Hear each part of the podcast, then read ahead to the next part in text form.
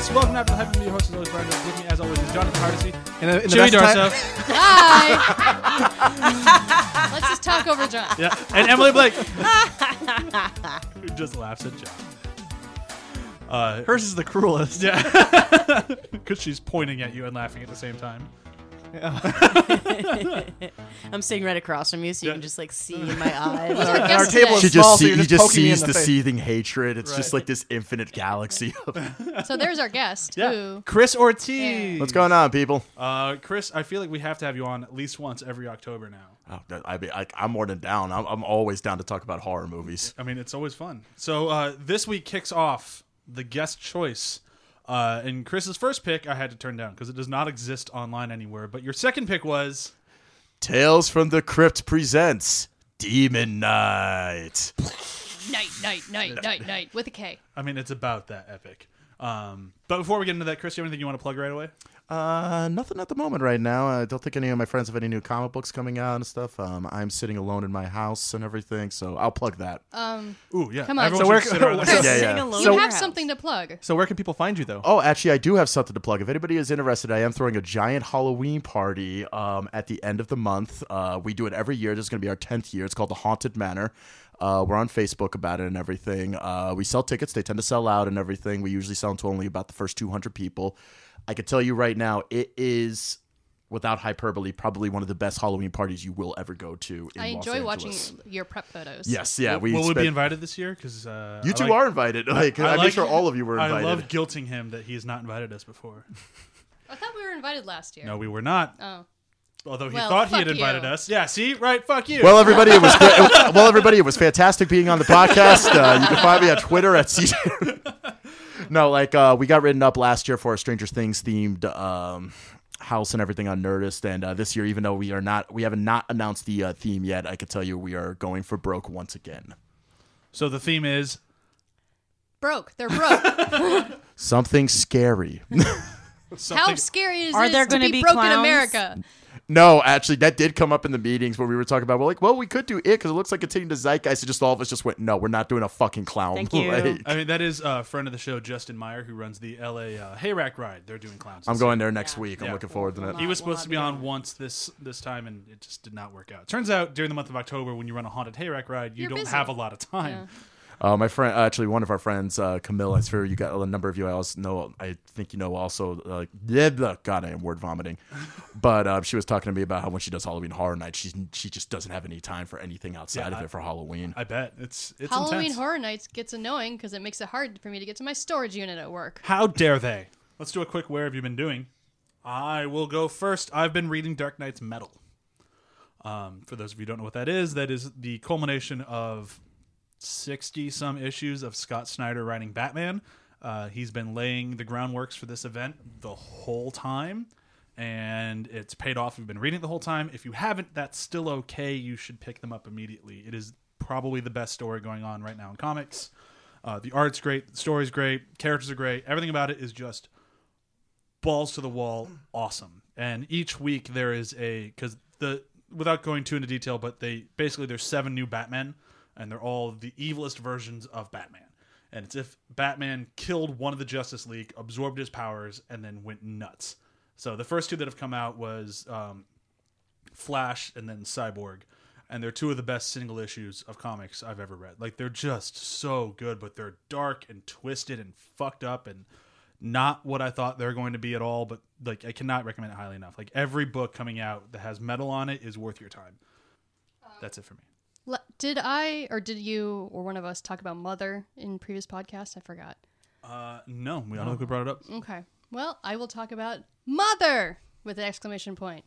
Uh, I know that movie is getting a lot of hate. There's a lot of hate about Mother right now. Um, I don't think it deserves it. I think it caught a lot of people off guard because they didn't know what it was about. And it turns out it's very religious and very heavy. Uh, when I first went in to see it, I didn't know what I was getting into either. I kind of didn't watch the trailer or anything, but I like Darren Aronofsky.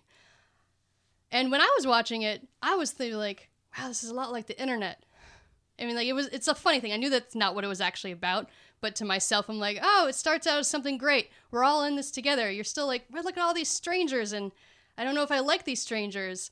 And then in the end, it turns into just people destroying everything, which kind of happens on the internet all the time where everyone's like really together and then they all rip it to pieces. Because, yeah. I'm just in genuine shock that Darren Aronofsky made something controversial. Shocking. I, I do have to credit Paramount for coming up with the best marketing campaign ever in the wake of it getting an F on Cinema Score and What? Oh, are they leaning into that? Oh yeah, so they've released uh, posters that. So if, at a point in the movie, Jennifer Lawrence gets the absolute shit kicked out of her, and- Literally. and, like her face is bruised and battered, and it looks horrible. So they've released a new poster that's split down the middle, and half of it is normal, pretty Jennifer Lawrence, and there's a bunch of great reviews on that side of the page. The other half is beaten up, and it's all the negative reviews on that. I side. haven't seen that. Oh, that's a cool great. What's Genius. funny is that you know they have had to they had to ask her if she was okay to do it, and just judging by her personality, what I've seen in interviews, I bet she was probably like, "Fuck yeah, Yeah. do that." I mean, it's so weird. It's thinking about people's reaction to this movie because I thought it was beautiful, well acted, amazingly shot. Yes, it takes a while to get used to how close you are to everything because it's mostly close medium shots, mm-hmm. and that got a little grating. The biggest critique I've been getting from people is that they think it's pompous.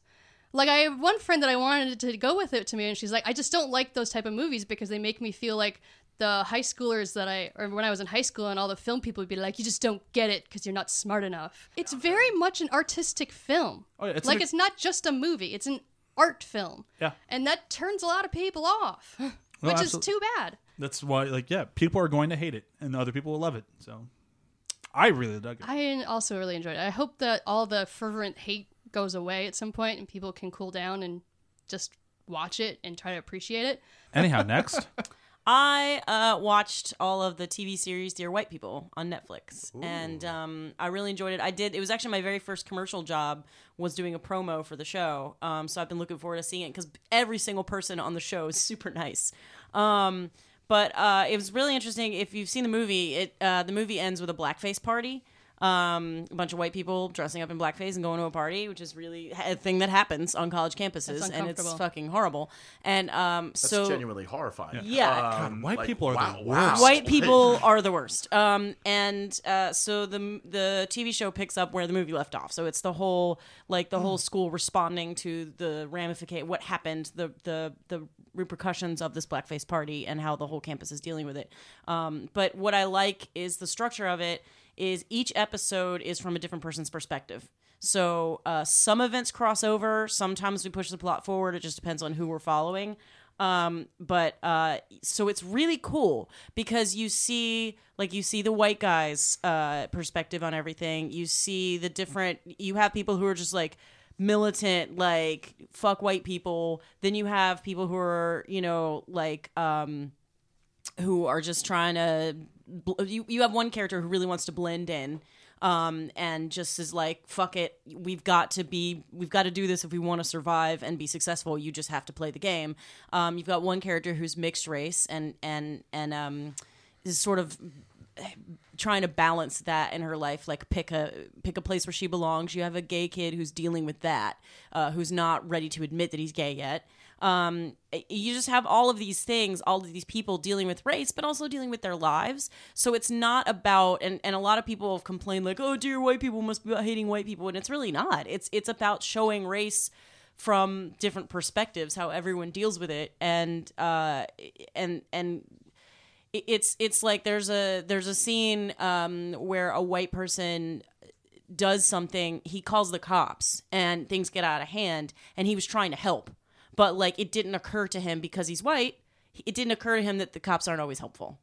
Um, and all the black people are like how could you not have known this would have happened? And he's just like i just i thought i was helping you know? And so it's it's also dealing with a lot of white privilege and just all these really really cool things that make you think. And um yeah i really really liked it. I thought it was really well done. I liked the whole different people's perspectives approach to the filmmaking there. Next. All right. Well, I decided I had a little bit of time at like one, uh, twelve midnight, one in the morning, one night, and so I decided to try out two shows. Uh, one was Santa Clarita Diet, and the other one was Van Helsing on Netflix. Um, Van Helsing is a show? Sci-fi Yeah. show, right? or Helsing. Maybe it's called just Helsing. Uh, it, it's yeah, sci-fi show. A, a gal wakes up and she has like the power to cure vampirism or something. I gave it a try because I was just like, hey, this looks kind of fun. Might as well try it. Um, both are okay. Uh, I didn't really care for Santa Clarita Diet that much. Didn't really hook me. Um, the humor was weird. and I'm normally like cool cool with that, but there was just pacing issues, and I was like, okay, she's a zombie thing, and the kid somehow knows it, and they're all just like, okay, go with it. Uh, Timothy Olyphant in that is funny. I like his kind of stonery acting thing because I've only seen him in serious stuff or comedies like uh, Girl Next Door.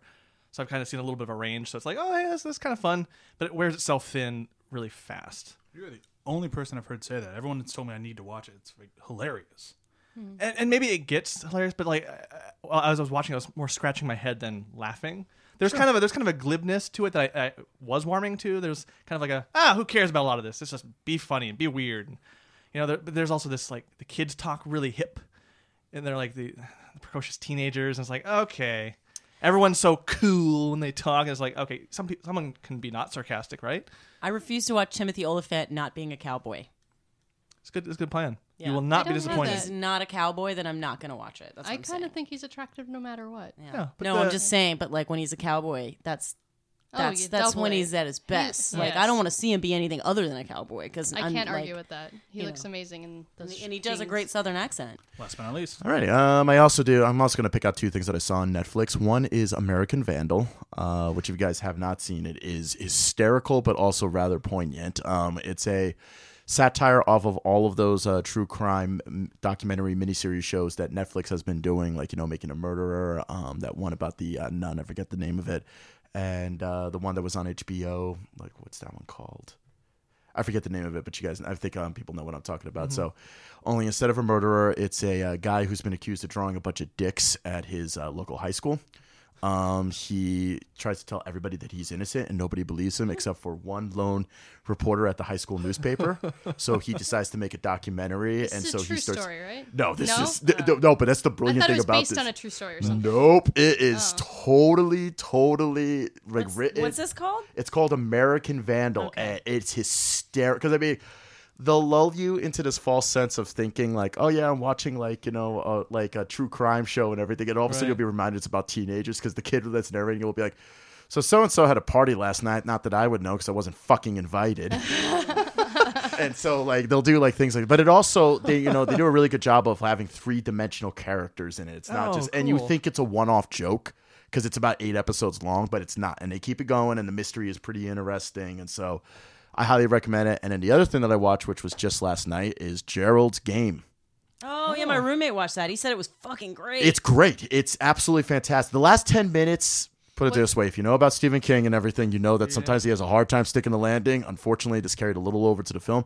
Everything else in it is fantastic. Um, Carla, I always have a hard time pronouncing her name, last name, Gugino, I, yeah, sounds right. same thing. Yep. um, is tour de force, tour de force She's a performance great in this. If there's any, yes, if there's any justice in the world, she will be nominated for an Oscar because it's pretty much just her. Like not just also the fact that it's just her, but it's also her strapped in in one position for the majority of the picture. Yeah. I mean, I have been a huge fan of her ever since Son-in-Law, so I have been on her bandwagon. Spy Kids. oh. Spy Kids. We're just gonna move right along. Uh, uh, but seriously, I think we should get started. Tales from the Crypt, Demon Night. 29 seconds, guys. Welcome to All the Time We Have. We're a podcast where three geeks try to unravel three separate topics before the time runs out. As an example, we're going to answer three questions right now. 19 seconds. Hey, you! Stop there! What is your name? It is Kevin 12 seconds. What is your quest? to seek out new life and new civilizations. 5 seconds. What is the average airspeed velocity of an unladen And swallow? that's all the time we have. Find us on iTunes, Stitcher, or Google Play, or at allthetimepod.com. Another underappreciated actor in this movie. Oh, There's yeah, two of I them, can't- actually. It's Everyone. actually I was about to say there are several Yeah, underappreciated yeah. I guess in Wait, there's, there's a lot in this. This cast is phenomenal. yeah, like it's fun. When I was watching it because I think I told you guys before, um, hand I decided to watch the making of just to kind of get some background facts we could talk about and everything. And I was just like, this f- cast is fucking fantastic. Oh yeah, it- it's insane. But we have to do a uh, what's it called? Um, Um. Oh shoot. Uh, it, it involves breaking stuff. uh, yeah, we have to do a. I don't remember what it's called. I want to say thirty second breakdown. Ni- nice plug, it guys. breakdown, breakdown, breakdown, breakdown, breakdown. It's almost as if it's almost as if I wasn't expecting this. Okay, so I fucking hate this title. That's really my biggest complaint with the movie. Tales from the Crypt: colon Demon Night in thirty seconds. Here we go, go, go.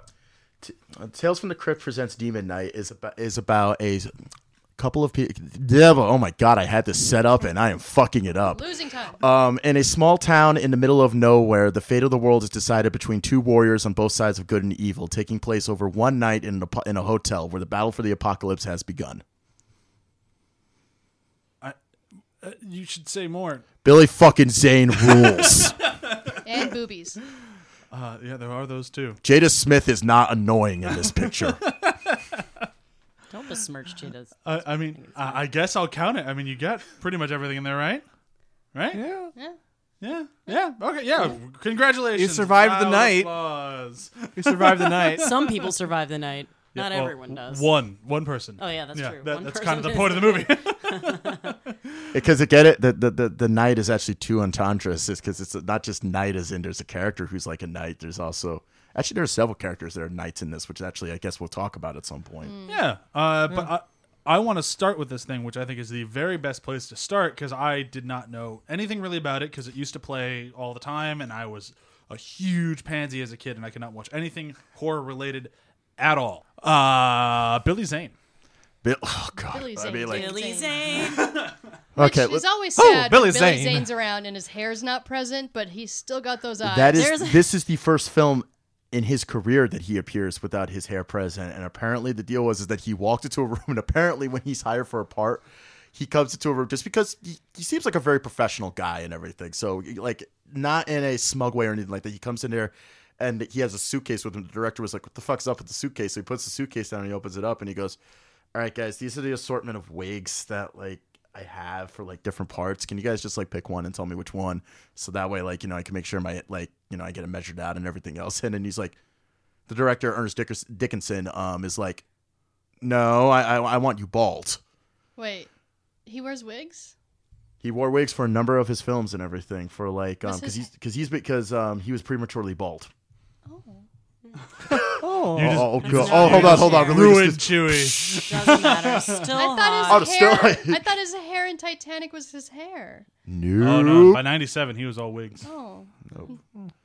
But this movie was before All '97, right, fine. There's one film that he forced himself to grow hair for, and it was The Phantom. Um, and then he held it down with that outfit. Yeah. Yeah, that Uh, that my favorite thing about Billy Zane is actually from uh, Bruce Campbell's book, "If Chins Could Kill: Confessions of a B Movie Actor," which is awesome and everyone should read it. Um, uh, Bruce Campbell talks about how like Billy Zane was his nemesis because they'd constantly get the same auditions, and he'd show up, and Billy Zane would always fucking be there, and it and it, he always got the parts because because no one takes Bruce Campbell seriously, but Yeah. they all take Billy Zane. Billy Zane has the same basic look and the same ability to be sarcastic, but he's also capable of like doing drama. He plays camp in a way different way. Yeah, yeah. Which I guess we should talk about right Yeah. now, because like Billy Zane doesn't so much um, act in this film so much as um, take Play? the film, to the film, Yeah. digest the film, spit it out, and then mold it into its own image. This is one of the tour de force performances you will ever see in any genre film. I, I would argue that this is my favorite Billy Zane performance. Uh, there's no argument. Like, it might be Such a his best strange, performance. sexy demon. He is, dude. When he when he like put his fist through that cop's face, I was just like, that still hit it. No, see, well, I mean, like, also apparently, like, um, his creative juices were rolling on this set because apparently they were saying, like, yeah, a lot of the shit he just improvised on the set, like this whole sponge thing, he came up with himself. That was awesome. where he's kind of like, what if I come? He goes, what if I come up? What if I come up to the guy and he goes, and I fold a sponge in my mouth and I have it spit out, and the director was like, dude, do that. That's great. Like, like, Yeah, yeah, I love the way he like danced up the stairs and just like he just was having so much fun. Yeah. Well, what is it? Like he said that he played the part almost like um he actually based the part he said in the um featurette that I saw off of the genie from Aladdin only if the genie was pure evil.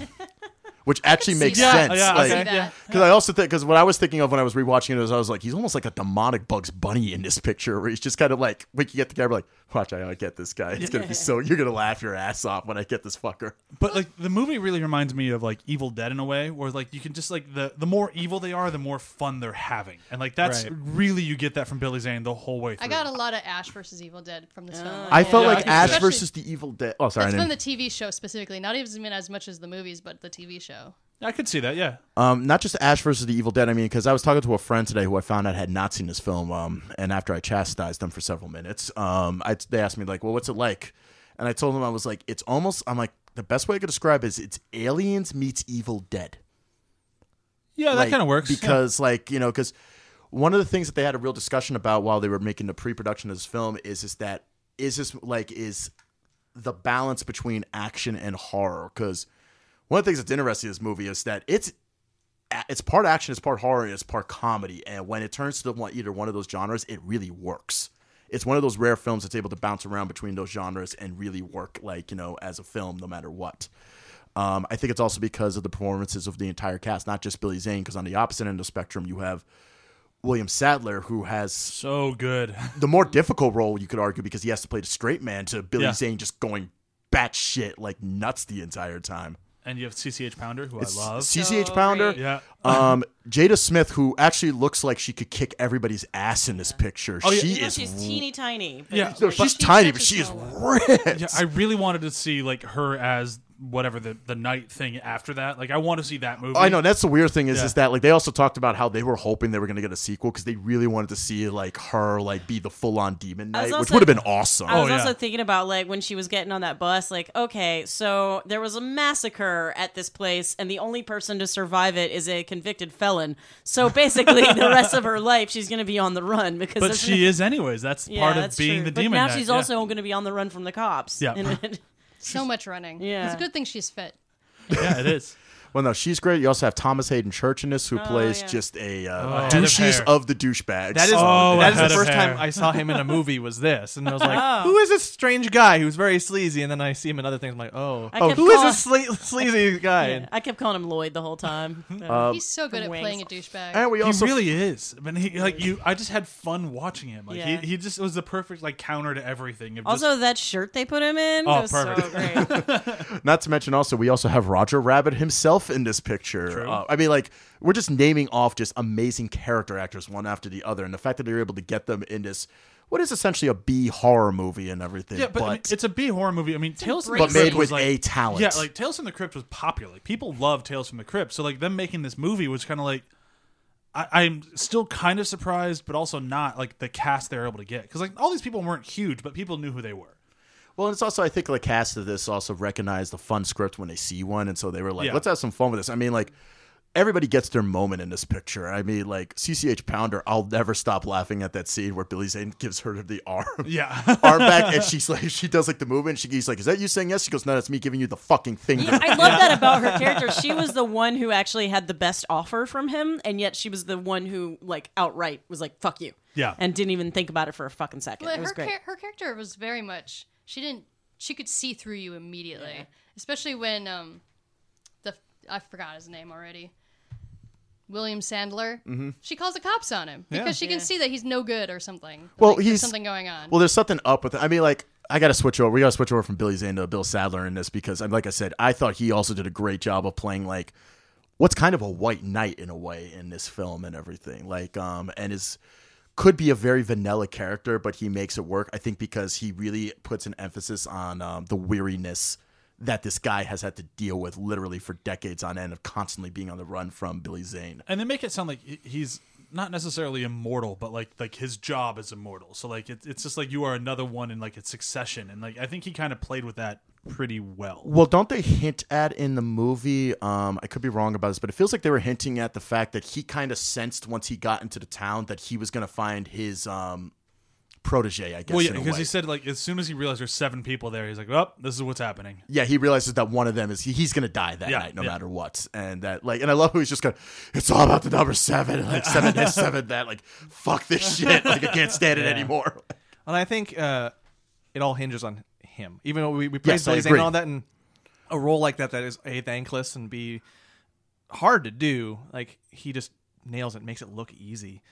I think it's just everything rests on him doing what he does. That weariness that you mentioned. I also think it helps that um, Bill Sadler was um, middle aged in the picture. That you didn't cast a really young actor in this because Yeah. if it was made now, you would probably have somebody like um, Zac Efron or Dylan O'Brien or somebody else like that in that role, so that way they could appeal to the tweens and everything. But when you get an older actor like that, they're able to kind of give you the sense of uh, fatigue, weariness, world weariness, and like you know the fact that this guy just there's a part of him that does want this to end for him. Well, and and the other actors who are roughly around his same age or older will react to him much differently than a younger actor. Yes. Even if they're good actors, there's kind of a different dyna- dynamic if someone seems younger. And and it just it plays so well with them being like a nice age diversity there. Yeah, I agree. Yeah, because there would a younger actor, they probably would have had a romance between him Yeah. and Jada Pinkett. Instead, it was just sort of like a like a camaraderie, which was much better.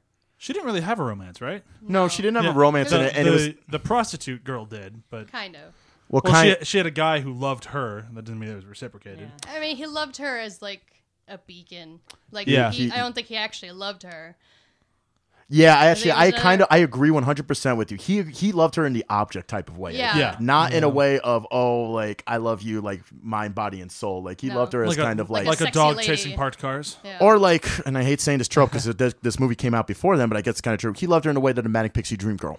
Yeah, Yeah. sure. Yeah. Okay, Like I think yeah, that's yeah. actually a good way to describe it. That's the the uh, nice guys finish last love. yes, Yeah. It's yes. Not, it's, it's not real love. No. It's just you wanting to complain. Yeah, that you don't the, get the yeah, pretty girl. exactly. That's the kind of guy who's like, how come they go for the assholes and don't go for the nice guy? At which Like, I want to turn around really to him and go, "Well, Roger, uh, maybe you should go to a fuck." No, I didn't kidding. Like I don't, I don't want to knock on the ad because, like I said, I love that. I actually met him in a Whole Foods once.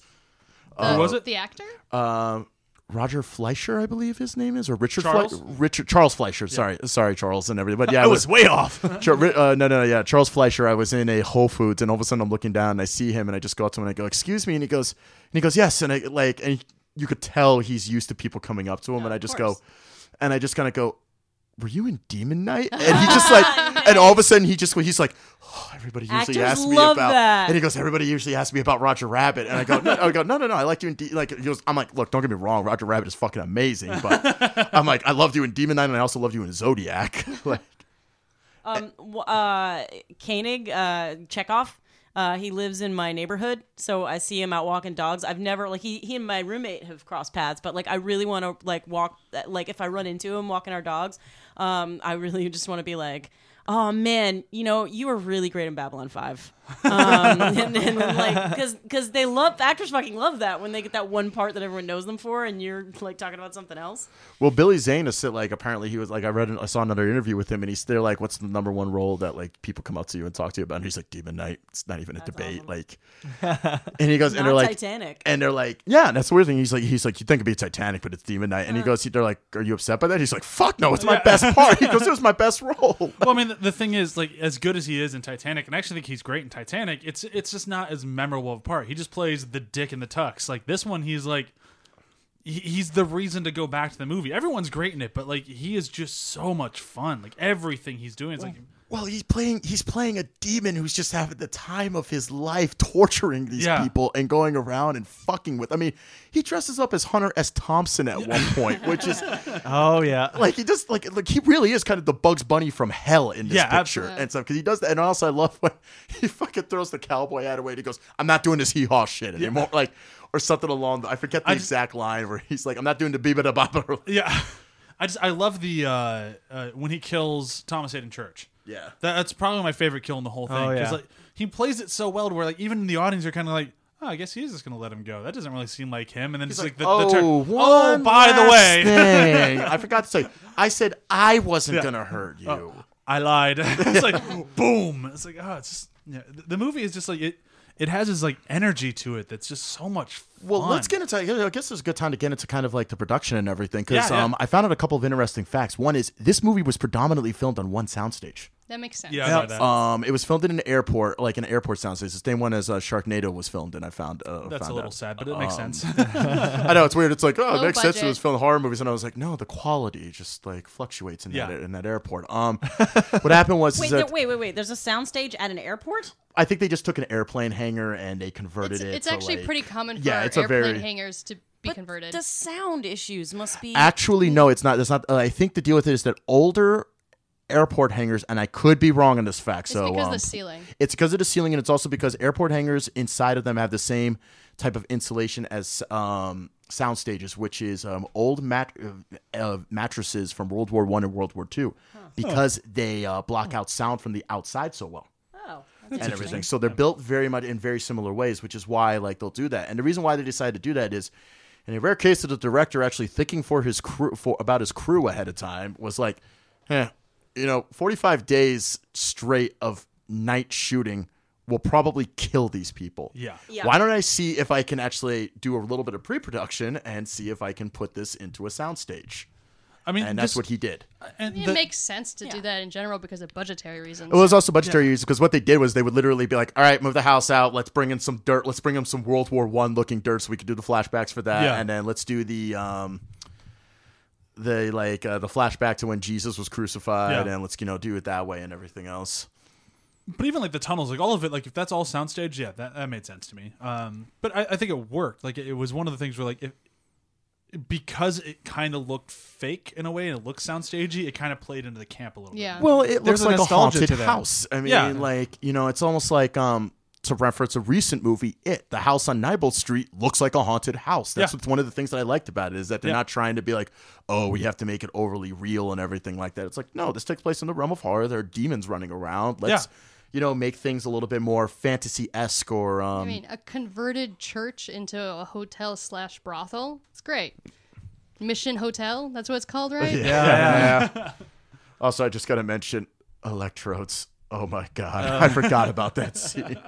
Or I just love how Thomas Haden Church is like, "You burned my nipple. My nipples are I'm smoking. sucking." But I think to that whole uh, stage feel, that's an aesthetic that like I look back on very fondly. And when I was watching this again, I was just like, I remember seeing like movies like this, kind of more of the beef horror fare, where it feels like it's in a sound stage. It feels very built and like fake, but that's the charm of it. And that was such a great part of watching this again. Just like this is built in one location. Everything is just manufactured. I don't know. There's like a tactile raw feel that feels. I was just about to say the word for it. I think is tactile. This movie feels tactile, and because Yeah. it feels tactile, I think it feels more realistic than some of the other films that we've been watching recently, or some other horror movies that we've been watching recently, where they get a little CGI heavy. And because they get a little CGI heavy, there's always that part of your brain that checks out of it. Whereas you look at a film like Demon Knight, and you see that.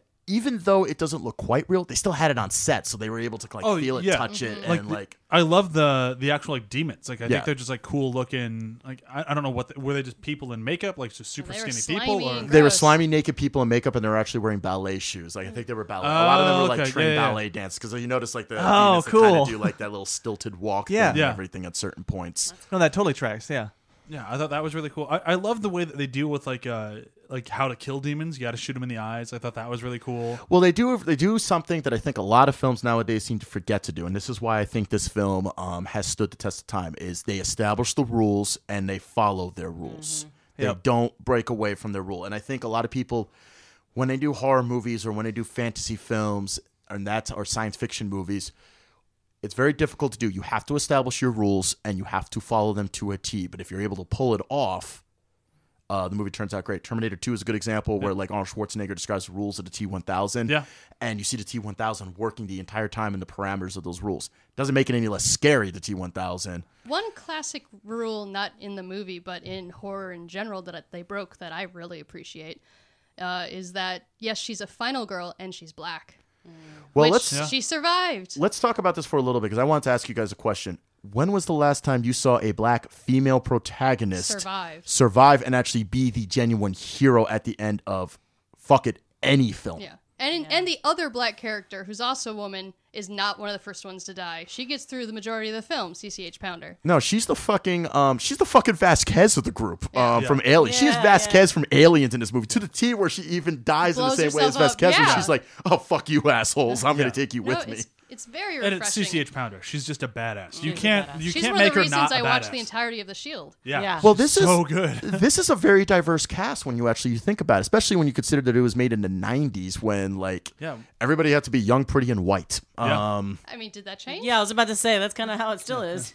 Yeah, I now wish we I can argue with So that. we just Um, complain about it more. Yeah, exactly. I'm like, we just bring it out into the forefront Yeah. more that this is how they do it. But yeah, like, not only that, but it's also a very like well worn cast. Like, you look at the people in this film, and you actually believe that they live in this town and everything. Um, you know, like just the way that they act and the way that they do things. Oh yeah, stuff. like the the Thomas Haden Church character, like it just makes sense. Like he seems like that sort of just douchebag guy who just kind of got roped into a town and he's gonna live there the rest of his life. Hates his job, hates everything about it, hates himself, and you just buy it. Like he just plays that character perfectly. Yeah, and you buy that like CCH Pounder took um Jada Smith or Jada Pinkett Smith into her wing and everything, and What kind is of a work release? I don't really know that about. Uh, they talk about it in "It's Always Sunny." Yeah. Yeah, they do a whole thing. They call them slaves in that though, Oh. because it's always sunny. Um, but no, it's where like you, uh, it- it's part of like your parole. You hire somebody who had a, a felony, and then the Okay. government subsidizes their wages. Oh, they also talk about it in Heat uh, with that one All character. Dennis Haysbert. They got the So cook we and got our information out of comedies and movies. All right. Isn't that how That's how, everything now? yeah, that's how you learn stuff. Danny That's how you learn- and Kathryn Bigelow teaching the world. How to I also things. could- I didn't catch on to what she was doing instead of actually cleaning the oven. Anything else? Uh, I think that's actually what CCH Pounder tells us. Like, you're gonna do anything else, I tell you, right? and you're gonna like it. Um, let's also talk a little bit about Jada Pinkett Smith. Um, she's just I Jada also- Pinkett in this movie. Yeah, Jada she- Pinkett, she- she Jada wasn't a Pinkett, Smith yeah. yet. Um, this might be her best role, and I don't mean that as an insult because it's a great role. Also, I feel like too. Now I need to look. I her up. love the ending with her, with the the dancing sequence when she has to have all the blood in her mouth the whole and she time. can't let on that she Yeah. has it, in there. and you can just I see her just kind of that being like, "I can't spit it out. I can't spit it He out." keeps pushing me back and forth, so I oh. have to keep. See, I kept th- thinking that she was going to swallow it, and then he wasn't Yeah, going to be able to touch her. See, that's what I thought. Yeah, That's initially. what I yeah. thought. Yeah. And But I, I like that there's like it's like oh you had to keep it in your mouth that long. Gross. That's how badass she is. Yeah. Yeah. D- do But you- that's that's what I liked about her though is that you never question whether or not she was a badass. Like you question whether or not she wanted to do her job because fuck doing her job. I have to clean an oven at 9 p.m. Fuck off. I don't want to Yeah. do that either. But Ovens suck. clean. did, Yeah. did her cat survive? I don't remember. I don't know if the cat I don't think it did. survived. I Well, I just love that Stephen William Sadler's like got the gun out, like ready to shoot the fucking Yeah. cat. Where he's kind of like, "This better not be a demon cat. I'm gonna blow it away." Um, but no, and I mean like, you talk about also like uh, people how like you know um, there are certain times in films and in characters where it's like you see them walk onto, and this movie does an excellent job with this. I feel like where from frame one, like just by the way the character is dressed and the way the actor kind of plays them, you know what that character is. Um, William Sadler, I think you see that. Billy Zane, you see that. And you also see that with um, Jada Smith and Jada Pinkett. Sorry, I, I just so used to calling her by her, by um, her husband's name, Jada Pinkett, and everything in this film. Yeah, I mean, she just has she just has such on-screen presence, and it, she just does it so well. Like when you she, that's why I, I always kind of get annoyed that she doesn't have like kind of a bigger career because when she shows up, she's great. Well, I mean, it's also like She was actually she managed to be good in the Matrix sequels. That's Yeah. almost impossible. fair point. I'm not gonna lie, it is a fair point. I mean, like put it to you this way: when she comes onto the stage, I just kind of like, you know, I'd be real curious if her and Sarah Connor got into a fight, who would win? Because they look like like 'cause she is just. Sarah Connor's also like twice her size. Yeah, Yeah, but Jada Pinkett is just Rewatch- jacked in this She's, picture. Sarah Connor's not very big. You rewatch uh, Yeah, she's a tiny. the tiny. second Linda movie. Hamilton's She's tiny? Yes, Yeah. you what you rewatch uh, well, everyone's the second tiny one- compared to fucking Arnold. But no, she's skinny. Like I looked at her arms, I'm like, those are thin. They're muscly, but they're thin. Yeah, and I was about to say Jada Pinkett looks like she is like just all muscle and could, Yeah. even though she's tiny, could probably lift somebody like if and you throw him over casted their her head. as Sarah Connor, I'd believe it. Oh yeah, that's true. I think actually no. If you actually, she actually would not be. If they remade the Terminator, she would not be a bad Sarah Connor. Yeah. Let's not start that. I Let's not go down that road. I think it was interesting what you said earlier about just uh, from frame one of any character, you kind of know what they're all about. And I think one awesome thing about B movies, uh, in particular, and B horror movies, is the economic, economic, how they're economic with their storytelling.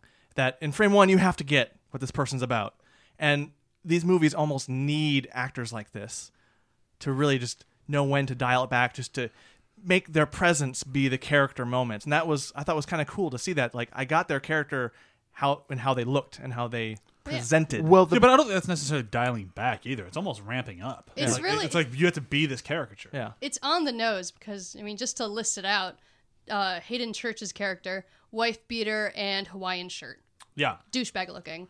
Uh, the old guy, just classic Which old one? guy. Cl- uh, Dick The one- Miller.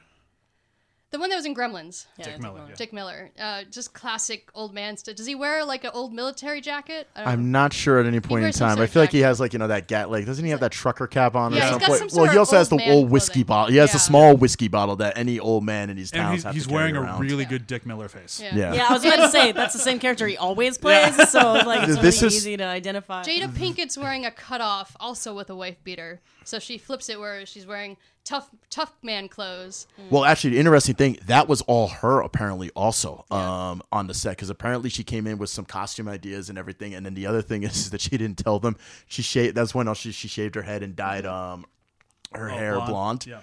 and they were like, we weren't supposed to because apparently originally it was supposed she was supposed to be kind of a little bit more of a meek person and like she was like Don't cast her. There's then. nothing you meek well no that was wrong actually what she was like she's like a you casted the wrong person b this girl this woman is was in prison Yeah. like she's not gonna come out all meek and tiny and being like oh I guess I'll clean the stove and everything But like the, the meek and tiny one was uh, the Cordelia prostitute. Cordelia uh, who's just wearing the light, fluttery, uh, flowered stuff and a bustier. yeah. So, like, they their outfits are so specific to their characters. It's great. But that's why I like it, credit has to go to Ernest Dickerson. Like just the because there's so many directors who think they have to own every frame in the movie, and it's just like you hire these creative, like wonderful people, and he actually let them do what they wanted to do. Like they let her pick her costume, they let uh, I didn't know this, but they let Billy Zane come up with a lot of stuff. Like that's really like it's it's nice to have that. Like somebody who just knows what they have and lets it work. Well, and it's weird when you get those people who want to be in control of everything because I see it and I see this, this this great collaboration, you know, quotes. Yeah. And that that's the exciting part of filmmaking. Why I'm in it is because like I want to see people do their thing and just turn it into the direction it needs to go, not control everything. Well, a good director always knows when to step take a step back and just let his lieutenants or like you know his his people do what they have to do. And that's that's the best sets are when yeah the director is decisive they know what they want they're in charge but they don't micromanage every decision because they trust that everyone's getting it Yeah. done. That's I always a fun set. I really enjoyed specifically with the sets. Uh, the real world set, you don't really notice it. It's very bland. It's, it doesn't have very much color. You kind of see them with the staircase, and you notice where he puts the blood and stuff, but you don't pay attention to the actual set until you get into the seduction sequences, and then suddenly there is color. The, they really spent money on the theme of what you're trying to seduce them with. Like you get the art gallery with her pictures on the wall, or you get the luau with the bar. It's like very specific where you actually notice your surroundings, and outside of that, you don't really. Well, I think I think that was very. But also, Ernest Dickerson um has had a hell of a career. I'm not sure if you guys know too much about him, but he was um Spike Lee's original DP on his first couple of films. Oh man. Um, he was his DP, I believe, on Malcolm X and uh, Do the Right Thing, and I think Mo Better Blues and everything. And so, this guy has an eye to make colors pop. And uh, he also has an eye, and I think he also has an ability to know when to rein it in for certain scenes, like what Also, you were very just talking important to the production designer who actually put that stuff there. Who was it? I don't know. I'm going to look it up. but you're giving credit to the guy who captured it. And everything. But um, but yeah, I think it was very. I think like he just knows how to like. I think he just knew as a director just how to rein it in and stuff and make sure that his uh, crew, well, just to like you know, kind of be like, all right, you guys, you you guys are gonna do what you're gonna do.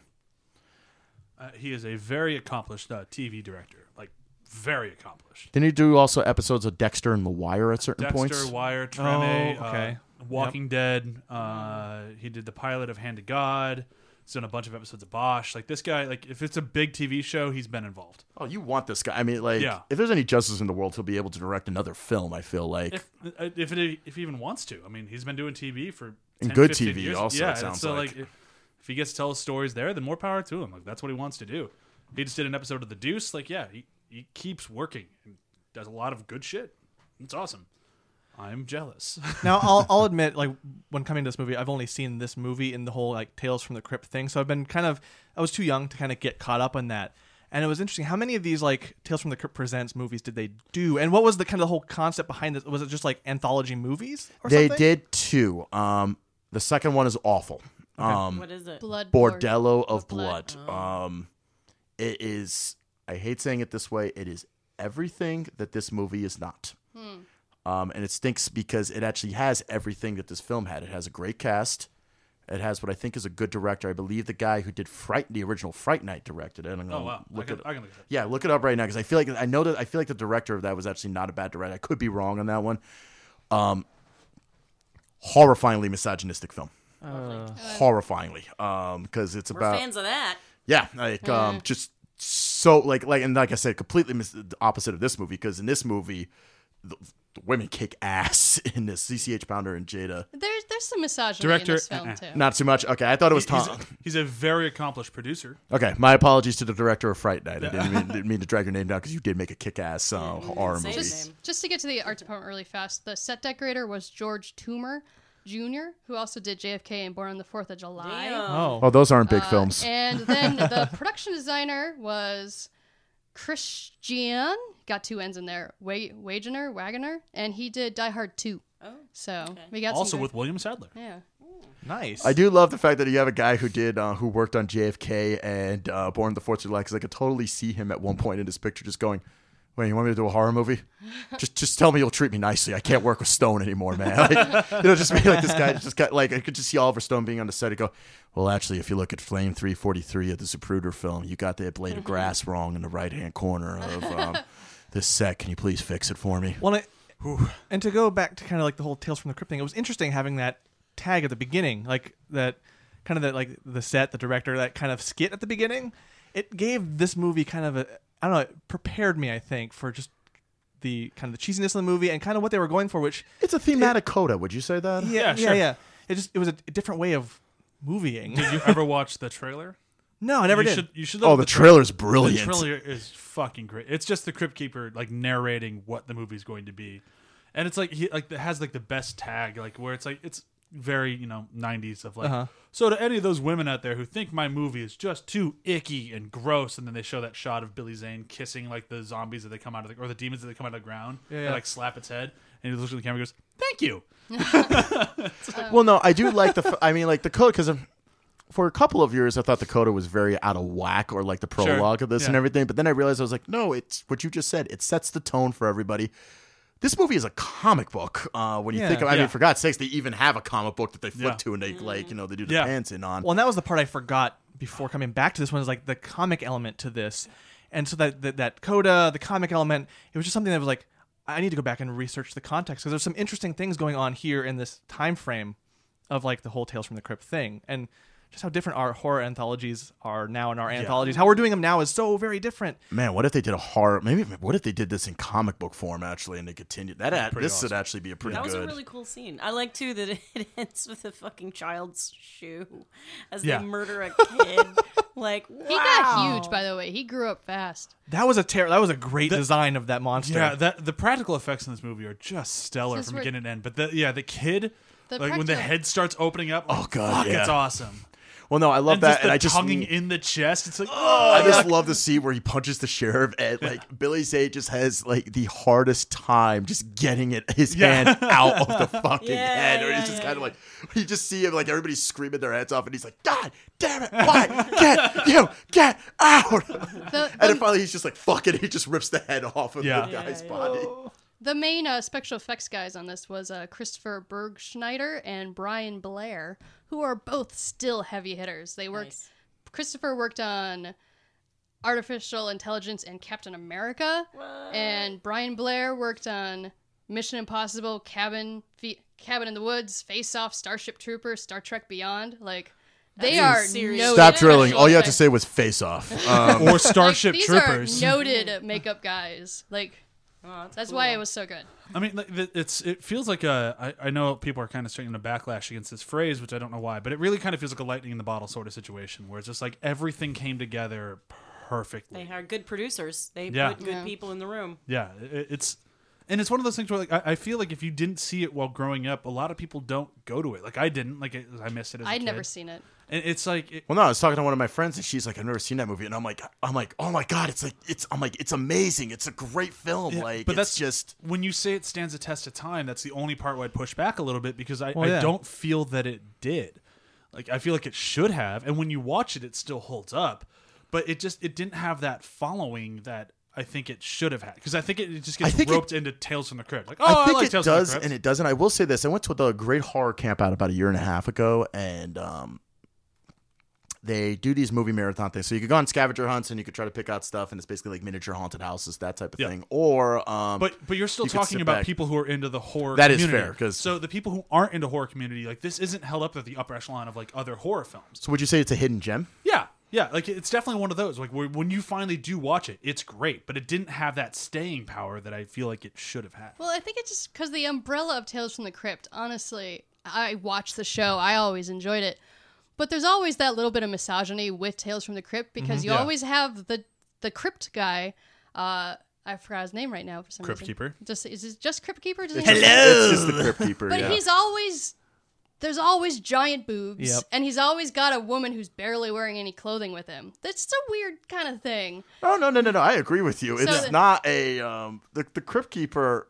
has lost a little bit of his charm like the He because has he's, like Hefner this of the is, undead. you can't really bring that no, back. it's actually People a very like good it. way to describe it. He is kind of like that Hugh Hef- he's got that he's got that like what do people find charming in the early 90s Yeah. like oh what if And what if we have a corpse slap a woman's ass yeah that's gonna make that's gonna hold the test Speaking of of time which, can we please talk about the bar scene with the boobs? Just so many boobs. I Can you imagine being that on was really set? funny. Imagine being on set that day. uh, funny enough actually um Dick Miller was his name Yeah, Dick Miller. he did talk about in the making of being on set that day, and apparently, like, he had the hardest time. Con- he was saying he's like, I had Yeah. the, he goes, I had the hardest time concentrating. He goes, he's like, they just filled the room with Playboy playmates, and I was the only guy on set. I, don't, I don't he was acting in that movie. no, he was. His That's what they character said. was They going, actually, oh my god. It was oh like- my oh, there god. were, there were Playboy playmates. yeah, they were That Playboy makes sense, playmates 'cause and they everything seem really else. comfortable. Like, and Yeah. the deal was and stuff is apparently that it's like almost like that line from The Simpsons when Mr. Burns makes his film and everything, and he's on Yeah. the horse and he tr- and like Mr. Burns says the line, "We did 26 takes and that was the best one." apparently, that was the deal with the scene where he walks into the room. Is is that they're like he ain't acting like. That was just the, Yeah. the take that we were just like, well, fuck it, let's just do it this way. And the thing is, it's exploitive and it's uh, you know it's all those things, but it's it fits character wise. it's an old man fantasy. It's Yeah, explo- exactly, I was just about to say That's it's the whole point. it is Yeah. exploitive. I won't argue against that, but I, what, what you said, it Yeah. fits the character. Yeah, it fits the character, Um, it fits the scene. It's definitely what a demon would do. To Yeah, I was about to with a guy say, like and that. you can't yeah. tell me a demon wouldn't try What's to the like fastest go way after. to make this man weak? yeah. Yeah. You're But not- but it's it's also balanced out because like you said, there's badass women in this movie, so it's it's it's not like the whole movie is like boobs, boobs, and boobs. It's like here's some boobs, but also here's some chicks kicking ass. Yeah, I thought the the opening of the movie was more of like the come on, whereas like the, I agree. Yeah, I agree. the I opening that of the opening movie is does just not hold up to me. classic Crypt Keeper. Yeah, exactly. Yeah, it's That's- Crypt keeper where he gets to actually show nipples now, and it's like okay, well, Well, it's kind of like it's like you're looking at the opening of the picture. And it's like Jesus Christ, guys! Like, do you have to put in another couple? Like, yeah, sure. Why don't you put in another couple of shots of this girl, this woman, like you know, Yeah, just in her rubbing bathtub, just rubbing like- her breasts and everything. That's yeah. Really what we need. I mean, honestly, they could have just began with the guy stalking up the stairs about to kill Yeah. her, and then cut to John Larroquette in the Yeah. which was gr- like that part I loved. great. Yeah, that was him awesome. Arguing with uh, the crypt keeper about Yeah. how he's supposed to be going, and he's like, he's like, who the fuck do you think you are? You're walking up those stairs like that. You need to do a better job. I actually I thought loved all the visual, the CG of him Walking walking, up to him, set. that stood up for Yeah. me. Yeah, no, the, like the this movie. I mean, I haven't seen the other one, but it sounds like this movie handled all like that sort of like misogyny and like expletive, like all that sort of stuff in a way that still fit the movie, and it feels like they just kind of forgot how to do that when they get to the next It's one. just But that it all had to do with the writer. I was just yeah, about to say well, the thing with writer, the writing. director, like the, it, it, the there's a lot of people who like you have to be able to play it right, and they knew how to do it. Well, there's also a certain factor with Bordello of Blood. Is Bordello of Blood was uh, Demon Knight was a spec script that they took and decided to fold into the Tales from the Crypt mold. Hmm. Bordello of Blood was a script that they written with the specific intention of it being mm-hmm. for Tales from the Crypt. And the problem is, is that mm. it's almost like TV show in 20 to 30 minute spurts. You can handle that type of like ridiculousness Yeah. and everything. When you do it over a feature length, though, it gets old. It gets tiring. You start noticing how, like, like I said, like I'm about to go into spoiler territory for Bordello Blood, but like anybody's gonna fucking watch it. Um, the movie's about a vampire brothel, um, and how they seduce these men and stuff. And if you thought like, and you know, you're just talking about the scene with all the topless women and everything, that is the entire film.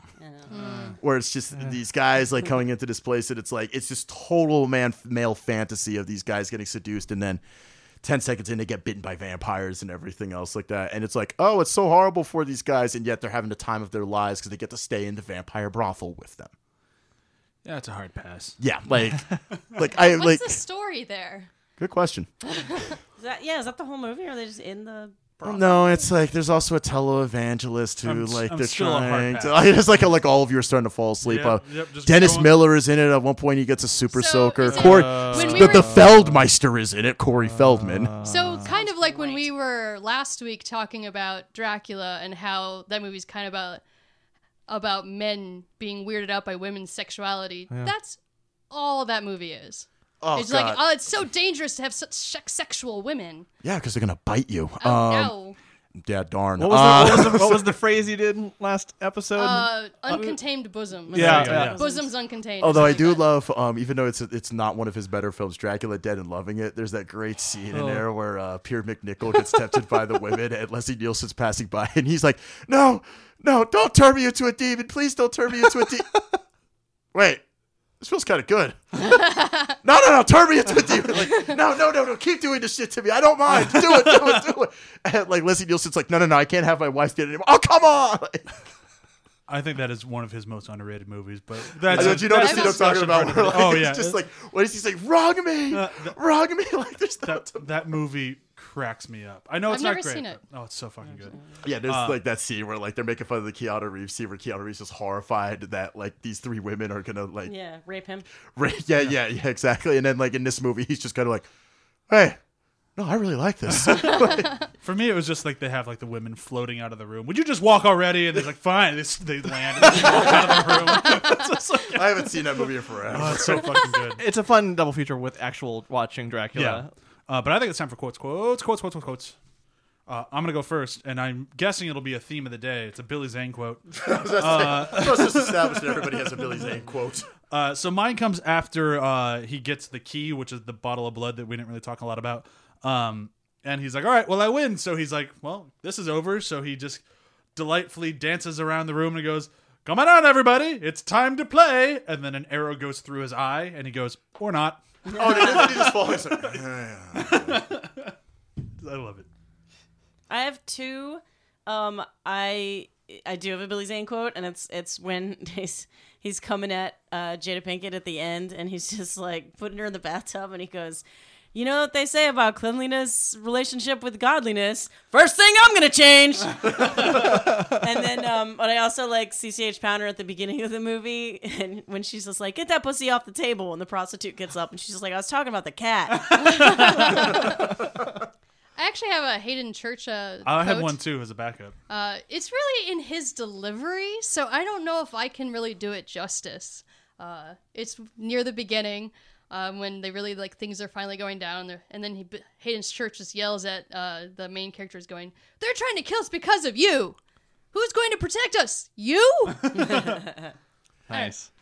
Uh, yeah, so mine is a Billy Zane one. It's probably one that you you're gonna be guessing is the one I'll go for, but it's when he says "fuck this cowboy shit," and it's Oh, that it's the rest of the line that like Yeah. you fucking ho dunk po dunk. Well then, mo- you know, well then, there motherfuckers, and just his dance jig that he does with it. I it was late at night and I lost my sh- I lost my shit and I had to be like, okay, no one woke up. Oh, good. It's so good. but no, and then it's the next thing that he says, and I have two quotes that I'm saying after this, where he just Go for goes, "All right, this house is hereby condemned." like, it's just, where he's just like looking at him, he's like, "He could have done this the easy way, but no, fuck it, we'll have some fun." Um, I like this quote just because I love the fact that just how he says it. It's just this deep. It's just this guy who doesn't want to seem like this is a big deal, but you know it's a big deal to him just by the way he's saying it. Where he goes, "Oh look, he's gonna put something awful in there. Would you mind dumping it out before you place it inside?"